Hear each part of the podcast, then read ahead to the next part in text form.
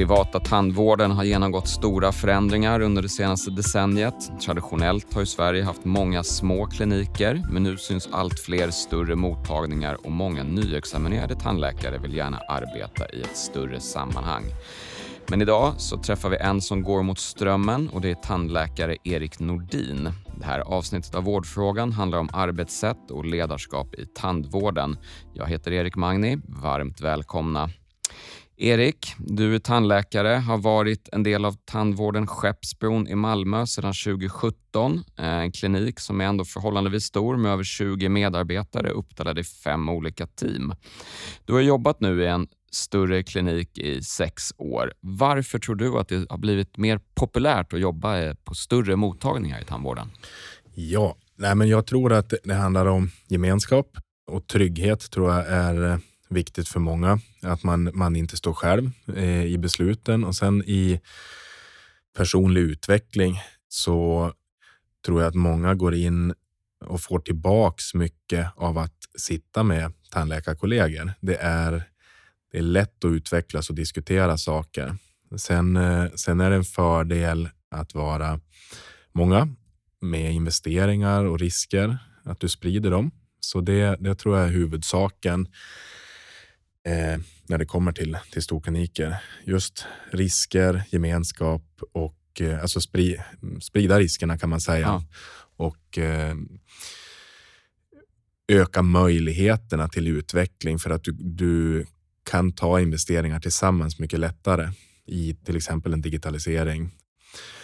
Du kan nischa dig eh, lätt på en klinik, att man blir bättre på olika saker. Man kan sprida arbetsuppgifter, delegera lättare eh, när det kommer till administration. Så att eh, möjligheten finns att få mindre administrativ börda också.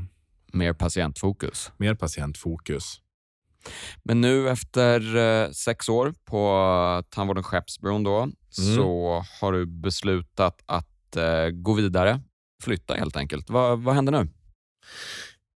Om vi börjar vid Skeppsbron. Jag flyttar ju inte därifrån för att jag inte vill vara där. Jag trivs ju fantastiskt bra där. Det är en, eh, en arbetsplats där alla kollegor som jag har eller har haft har jobbat där väldigt länge och vet vad de gör och är duktiga på det de gör. Och eh, det är väldigt enkelt att jobba där och det är trevligt att ha det här delade ledarskapet. Men sen så min fru hon är, blev färdig specialisttandläkare och eh, vi hade en tanke att vi skulle vara kvar i Skåne, men sen så dök det upp eh, saker som gjorde att vi fick se oss om efter möjligheter. Och då, när du är specialist så är du attraktiv, men du, i vissa nischer så kan du inte jobba på alla ställen eh, mm. riktigt. Och det dök upp i Halmstad, en jättebra möjlighet för henne och då la vi ett plus och minuspussel där vi tyckte att vi kör. Det vart ganska snabba ryck eh, med barnen till skola och förskola och sånt så att det passar med terminer. Så det var väl det och då i slutändan så var det jag som skulle hitta ett roligt jobb eh, och eh, det gick ju inte att flytta tandvården Skeppsbron till Halmstad så att då fick jag ju se vad det fanns för alternativ. Och tack och lov så dök det upp en en klinik där det jobbar en tandläkare, två gnister och eh, jag tror det är tre stycken tandsköterskor. Så det är en helt annan verksamhet än vad jag är van vid. Däremot så har jag ju släktingar som jobbar på det sättet, så jag har ju man kan säga att jag har vuxit upp med den typen av klinik, så jag vet ja. ju på det sättet hur, hur de fungerar och det är ju lite, lite olika. Så på den vägen är det. Det var, ja, en enmansklinik har ju sina fördelar också. Mm. Till exempel så kan det ju bli på en stor klinik där man är flera som bestämmer så kan mm. ju besluten ta ju ofta längre tid. Ja. Det är oftast snabbare att ta beslut på en liten klinik och få till förändringar. Så är det.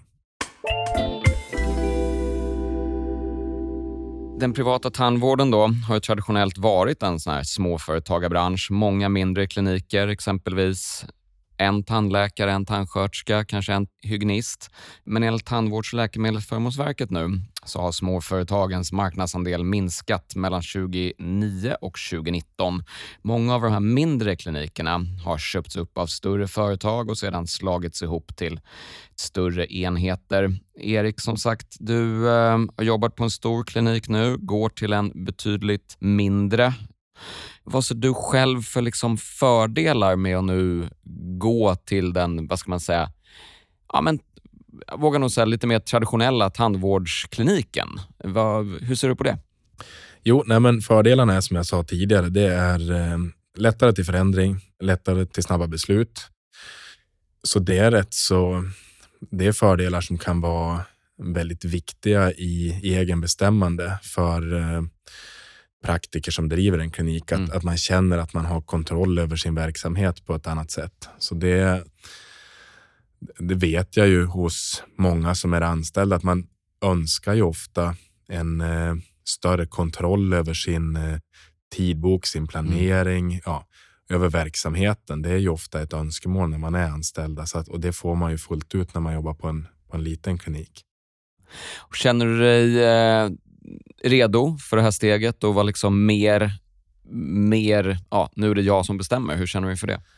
Ja, eh, jag tycker det här är väldigt spännande för att jag har ju på något sätt fått eh, gå en liten ovanlig väg. För ofta när du startar eget så här så blir man ju kvar tills man går i pension. Det är ju liksom en standard för många. Och då, då ärver du vissa saker och du börjar utan erfarenhet som ledare och chef. Och det är det som lite grann är en lyx i det som, det som blev för mig. Det är ju att jag har ju haft fem år och lära mig massor mm. om hur att driva en klinik och att eh, vara chef, hantera problem och även se vad som fungerar och inte fungerar med patienter, personal, inköp, logistik, hela. Så att jag, det känns väldigt lyxigt att ha fått den möjligheten att göra den här flytten. Även om det, det kan vara jobbigt med en omstart, för man ska göra samma saker igen. Men man har gjort det en gång och att eh, både med hjälp av mina kollegor på Skeppsbron och Praktiktjänst få möjligheten att göra det här på ett så pass smidigt sätt som det har blivit. Det känns riktigt lyxigt. Och sen, jag har inte börjat jobba med den nya personalen. Jag träffar dem och det känns jättespännande att få eh, nya arbetskollegor och, och, sätta mål och riktning för den kliniken också. Mm. Så det känns uh, riktigt spännande. För hur gick det liksom till i praktiken? Mm. Din fru fick jobb i Halmstad som specialisttandläkare. Du sökte nya mm. alternativ på ny ort. Vad hände? Ja, men det var väl så här att när vi insåg att det här blir ett jättebra alternativ för min fru så var mitt primära mål att jag skulle hitta en klinik som jag kunde ta över och det pekar du på en ort så jag vill ta över en klinik nu då går ju inte alltid det, utan man får ju anpassa efter när det är pensionsavgångar eller dylikt. Så jag tog ju kontakt med min rådgivare Rebecka och eh, började prata om det här och sen vidare till rekrytering och så mm, har man sett på alternativ och det var det fanns väl egentligen inga alternativ i början och då får man ju börja fundera på ska man pendla eller eller hur ska man göra? För poängen för oss av att flytta var ju att få det smidigare. Så att i min värld så var en pendling en tillfällig lösning, utan mm. då var det liksom i orten Halmstad där vi ska bo som jag ville jobba. Men det lyckades lösa sig så att jag kunde behålla mitt kostnadsställe, ta över en klinik där han som driver kliniken nu kommer att jobba kvar också. Mm. Så vi kommer vara eh, han och jag under en tid framöver. Så att jag är väldigt glad över att det gick att lösa så, för det känns skönt att inte att kunna fortsätta på det man har påbörjat att bygga och att det blev smidigt för min mm. del. Så som det blev alltså att du flyttade från en större mottagning i praktikertjänst, hittade en mindre mottagning i praktikertjänst som du sen tar över då i, i, i praktiken. En tandläkare som inom något år ska mm. gå i pension. Ja, det är det som, som eh, exakt så blev det. Och med det innebär det att jag kan behålla mitt kostnadsställe och allt vad det innebär och egentligen byta ort på det. Mm. Sen så är det en annan klinik och det är en annan personal och så där, men kostnadsstället behålls och det gör ju saker ganska smidigt. Ja, och du är fortfarande kvar i bolaget med alla de fördelar som det Ja, men innebär. precis. precis. Ja, men det, är så här, det var ju en liten stress där, för att jag vet ju att det finns ju jobb för en tandläkare som, ja, framförallt om man har lite erfarenhet. Så jobb var jag väl inte orolig över att få, men jag vill ju hemskt gärna vara kvar i praktikertjänst. Och då, då jobbar man ju för det. Men det är klart, det var en liten stress ett tag över att om det inte löser sig, måste, då måste, ska jag börja söka ett jobb. Det vill jag inte göra. Eller hur löser man det här? Och, och där fanns det faktiskt en eh, stor välvilja och eh, viss mån av kreativitet hos de jag var i kontakt med här på, på kontoret också. Att det löser sig. Mm. Det, så. det var liksom inget snack egentligen. Mm.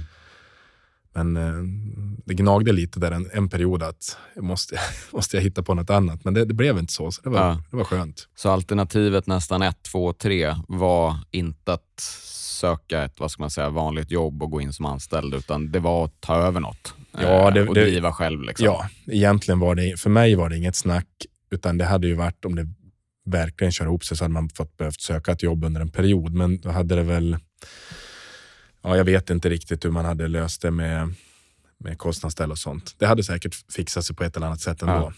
Men eh, för mig var alternativet precis det som blev.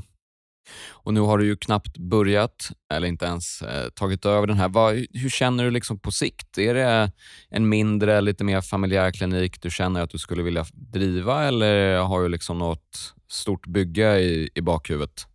Jag har inget stort bygge i bakhuvudet. Däremot så, så är det ju som på, på de flesta kliniker, det är ju en löpande förändring som sker i mm, takt med samhället och omvärlden, patienternas eh, krav och önskemål, personalen, arbetsmiljö och så vidare.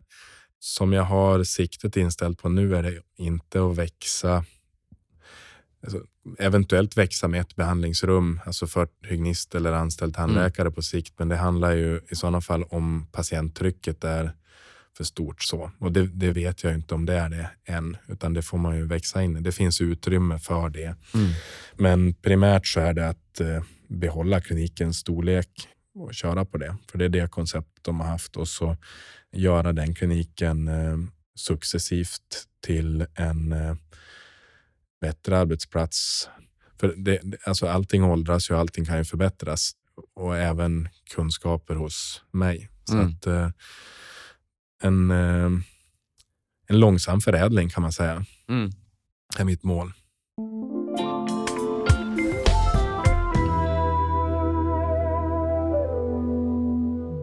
Den här trenden då med att det blir allt färre mindre kliniker i tandvården har ju pågått ett tag. Och samtidigt som den utvecklingen har liksom fortgått så har också åldersfördelningen bland tandläkare förändrats ganska mycket. Pensionerade tandläkare har ersatts av yngre talanger. Exempelvis var 38 procent av tandläkarna i åldern 45 till 54 år under 2015.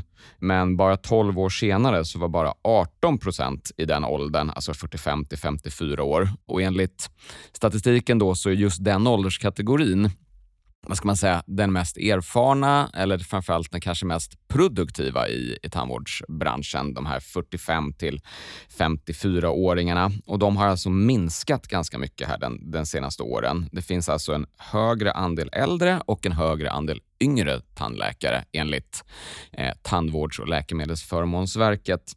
Erik, vad tror du att den här utvecklingen ställer för krav på de tandläkare som är nya på jobbet? Om man kommer in som ny och inte nödvändigtvis antingen de här vad ska man säga, den produktiva generationen eller så, inte, finns inte lika, riktigt lika många längre.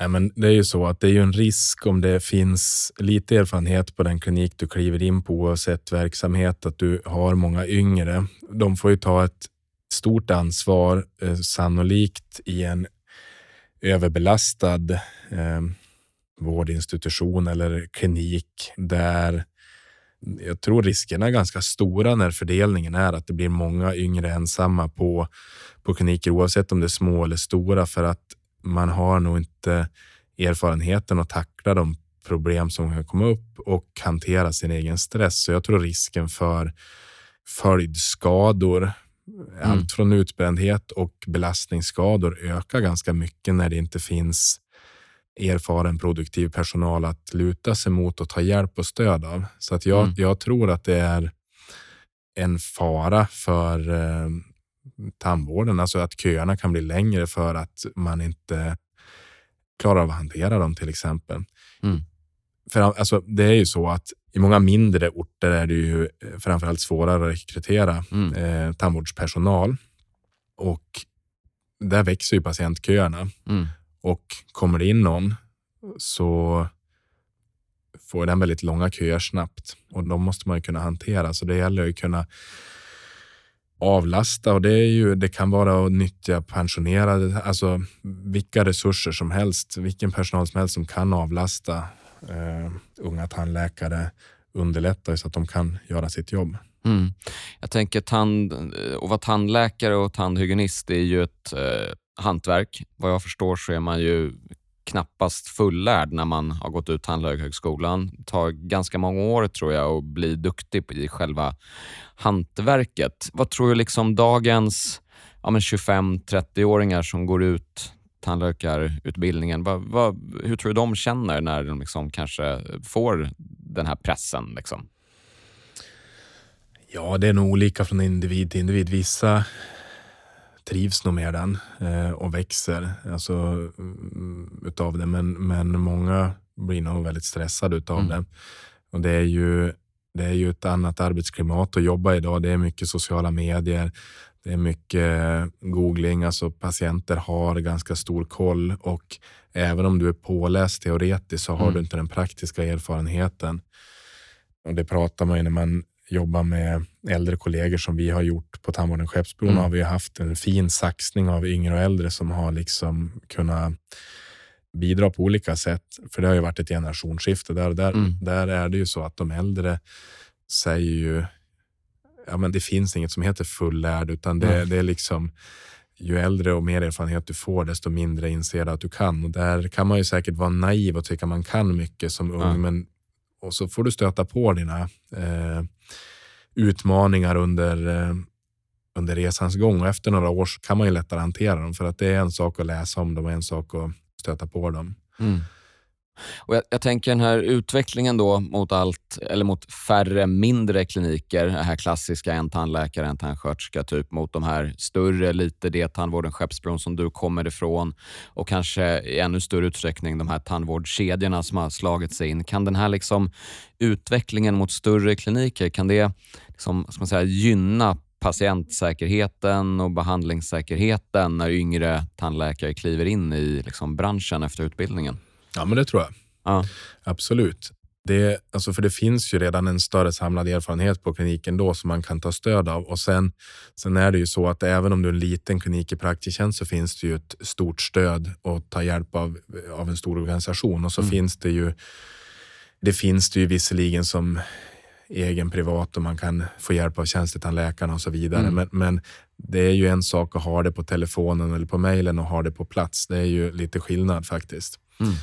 Så jag tror att eh, överlag så kan patientsäkerheten och vårdkvaliteten vara större. Den behöver inte vara det, men den kan, alltså vad ska man säga, riskerna är mindre att eh, ris risker uppstår. Alltså man har eh, större, ja, vad ska man säga, redundans Mm. på verksamheten. Mm. Det är ju inte ovanligt att det är som för mig, att, att man faktiskt har att den, den som säljer, om det är en enmansklinik, Mm. eh, den som då eh, planerar att gå i pension kanske jobbar kvar ett eller två år och då har du det även om det är en liten klinik där du hinner bygga upp en erfarenhet. Det är ju i och för sig sällan man går in som helt nyutexaminerad, så man har ju ofta någon typ av klinisk erfarenhet Ja. från tidigare anställningar. Så att det finns ju ofta väldigt bra överlämningsrutiner. Eh, sen kan det ju vara fall där folk slutar och någon tar över. Eller till och med har slutat och så har det gått ett tag och så tar någon över en klinik som har stått still.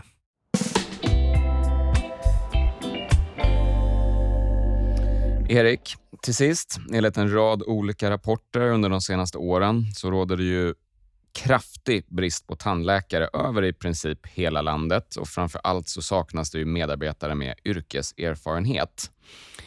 Vad tror du behövs för att vända den här utvecklingen? Och det, är, det är ju framförallt de norra delarna av Sverige som har störst utmaningar. Vad, hur vänder vi den här skutan? Ja, det är ju inte lätt. så är det ju. Utan det gäller ju att få, som för mig som är, jag är norrlänning och har blivit kvar i södra Sverige och har av ja, olika anledningar sådär. Men, men jag, det gäller ju att få folk att flytta till en ort. Och yngre nyutexaminerade människor attraheras nog av större städer. Mm. Och i det också det du beskriver tidigare, kliniker med där man kan eh, bygga upp en erfarenhet i en trygg miljö. Det finns ju i Norrland eller i inlandet eller i småstäder, men det är kanske lite ovanligare. Mm. Så först och främst får man ju se till att det utbildas tillräckligt många tandläkare eller tandhygienister eller tandsköterskor. Och det är ju det är ju politiska beslut, men det kan ju vara så att finns det tillräckligt mycket med personal så finns det inga jobb i storstäderna. Då måste man flytta. Det kan mm. ju vara så. Då tvingas man, men det är roligare att locka till, till en flytt. Och då får man ju använda sig av eh, morötter. Det finns olika kreativa lösningar, men eh, har du väl tagit steget och börjat bosätta en ort, då börjar man ofta acklimatisera sig, skaffa mm. vänner och så blir man kanske kvar. Så det är ju det första steget som man måste få folk att ta. Mm. Även om en del flyttar tillbaka så kommer många stanna kvar då. Och eh, det handlar ju om många faktorer, för det finns ju oftast väldigt härliga liv i de här orterna. Jag är ju själv uppvuxen i en mindre ort och flyttar nu till en mindre ort än Malmö där jag bodde mm. och trivs i den miljön. Och det som är fördelen är ju att det finns ju, om man ska driva verksamhet så finns det ju väldigt mycket patienter. Mm. Eh, det är ju oftast ingenting du behöver jobba för utan de finns bara där. Mm. Och det är ju det, det, är det du jobbar för. Mm. Så att jag tror att det är väldigt, även om det kan vara svårt att rekrytera personal i mindre orter så tror jag att det är lättare att få en bra verksamhet snabbt eftersom du så länge du har personal att jobba med så finns patienterna där. Mm.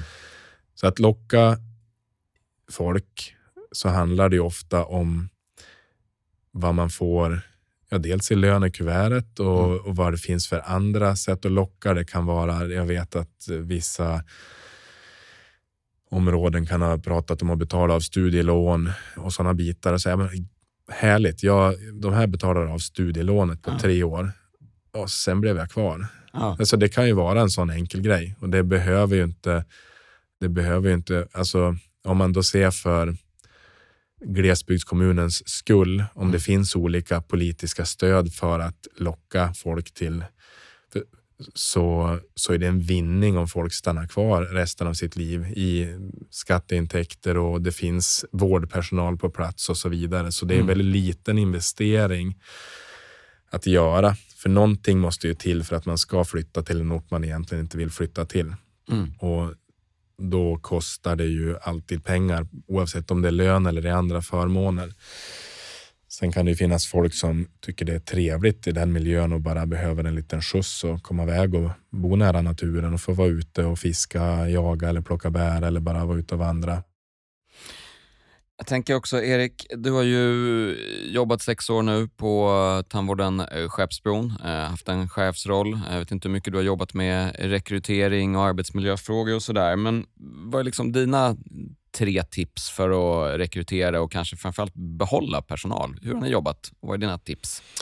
Ja, um, rekrytering så har jag lärt mig att eh, vi har ju varit fyra stycken som har haft eh, olika tankar kring alla de här bitarna och det är ju det är lite roligt eh, faktiskt, för där eh, är det lättare att gå utanför sin komfortzon när man är fyra stycken som stöter och blöter såna här grejer. Och rekrytering skulle jag säga var noggrann, men var lite modig också. Mm. Inte alltid det som verkar tryggast är det bästa alternativet. Um, så det är väl en sak var noggrann i rekryteringsprocessen. Ta in det är det klassiska. Man, man tar in de ansökningar som kommer. Man tittar igenom vilka som är lämpliga. Ja, mm. först så ska det finnas en legitimation och så vidare. Ja. Sen tar man in dem som är intressanta på intervju och gärna då om man är fler så sitter man allihopa eh, och bildar sig en uppfattning. Ibland är det så att man är på andra orter. Det finns ju digitala möjligheter och arbetsintervjuer och koppla upp sig med skärm och få, för det, det är så här, ser du en människa mm. Eh, så får du en känsla av det jämfört med att prata telefon eller mejla bara. Så var lite modig och noggrann i rekrytering. Att eh, behålla personal. Det är ju nog så att vi lever i ett eh, samhälle där personalen framöver kommer vara lite mer ombytlig. Att man, man byter jobb av, av... Det är det trenden pekar på, så vitt jag vet i alla fall. Så att jag tror att man får, för det första, är det ju skönt inom tandvården att behålla personal, men man får nog förlika sig med att folk byter jobb. Se på mig, jag byter jobb. Jag är praktik, en av de praktikansvariga. Så att vara förberedd på det mentalt och praktiskt, att man till exempel har lite tentakler ute mm. och vet vad det finns för personal i omkringliggande område att man försöker ha ett kontaktnät där man känner övrig tandvårdspersonal så att när det behövs ny personal så vet man lite grann vilka som, eh, ja, de måste ju söka jobbet såklart, ja. men man, man, känner till dem som jobbar i omnejd. Sen kan det ju komma ansökningar utifrån, men att behålla personalen, det är ju att se till att man har en bra arbetsmiljö. Och det handlar ju inte bara om att det, eller det handlar ju inte alls egentligen om att det bara är fräscht. Det är klart att det måste vara fräscht på jobbet och, och städat och rent, utan det handlar om att man behandlar varandra med respekt. Jag tycker att man tillsammans ska upprätta. Det finns olika dokument man kan upprätta, men att man upprättar dem tillsammans. Det är till exempel spelregler, hur man, hur man är på jobbet. Ja. För att det, det är skitviktigt att man behandlar varandra väl på arbetsplatsen. Och fungerar inte det, då ta tag i sakerna direkt för att lösa det. Mm. Och sen en annan sak är att ha eh, jag upplever att folk mår bra av att ha tydliga arbetsbeskrivningar, att mm. man vet vad man ska göra på sitt jobb. Det vet ju de flesta i tandvården, för man har alltid gjort det. Men sen så förändras ju tandvården där det kommer in nya saker man ska göra och då är det ibland vem gör det? Det kan vara vem tar disken idag bara. Mm. Och det är inte bara, utan just eh, diskfrågan kan ju vara väldigt eh, väldigt spännande. Det kan ju underlättas att man har en diskmaskin bara. Mm. Eh, det, det, kan vara små saker och stora saker, men att inte ha för hög arbetsbelastning, att man känner sig omtyckt, att man känner sig att det jobb man gör, att det betyder någonting. Att man har betydelse att gå till jobbet och att man har känslan att man gör ett bra jobb. Mm, så det tror jag är viktigt. Och med alla de mycket bra, vettiga tipsen så är vårdfrågan slut för idag. Tack så mycket Erik och tack för att du har lyssnat på det här avsnittet. Vill också passa på att önska dig och din familj och din fru lycka till här på det nya äventyret i, i Halmstad. Glöm inte att prenumerera på Vårdfrågan så kommer du inte missa något av de här kommande avsnitten som publiceras under vintern och våren. Tack så mycket Erik. Tack så mycket. Ha det fint.